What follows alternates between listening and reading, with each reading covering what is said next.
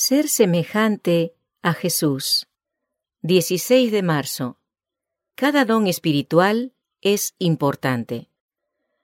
Hay diversidad de dones, pero el espíritu es el mismo. Y hay diversidad de ministerios, pero el Señor es el mismo. Primera de Corintios capítulo 12, versos 4 y 5. Estudie esta escritura cuidadosamente. Dios no le ha dado a cada uno la misma línea de trabajo. Es su plan que haya unidad en la diversidad. Cuando se estudia y se sigue su plan, habrá muchos menos roces en el trabajo en la causa. En un cuerpo tenemos muchos miembros, pero no todos los miembros tienen la misma función, pero cada uno es esencial para la perfección de la obra. Ver Romanos capítulo 12, verso 4 y Efesios capítulo 4, verso 12. El cuerpo no es un solo miembro, sino muchos. Si dijere el pie, porque no soy mano, no soy del cuerpo, ¿por eso no será del cuerpo? Y si dijere la oreja, porque no soy ojo, no soy del cuerpo, ¿por eso no será del cuerpo? Si todo el cuerpo fuese ojo, ¿dónde estaría el oído? Si todo fuese oído, ¿dónde estaría el olfato? Mas ahora Dios ha colocado los miembros cada uno de ellos en el cuerpo, como Él quiso. Porque si todos fueran un solo miembro, ¿dónde estaría el cuerpo?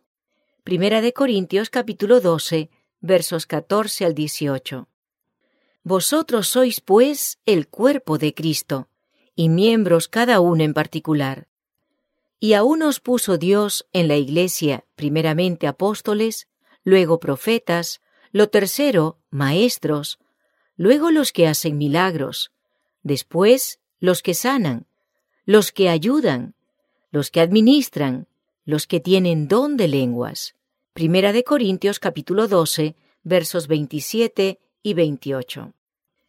El Señor desea que su iglesia respete cada don que ha otorgado a los diferentes miembros.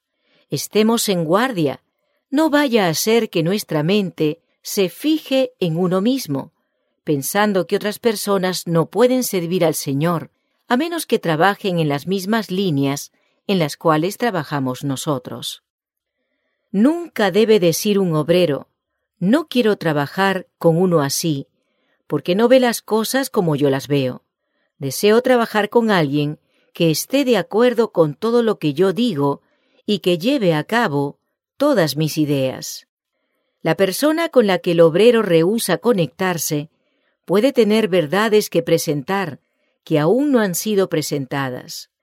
Y debido a la negativa del obrero en aceptar la ayuda que provee el Señor, la obra queda desequilibrada.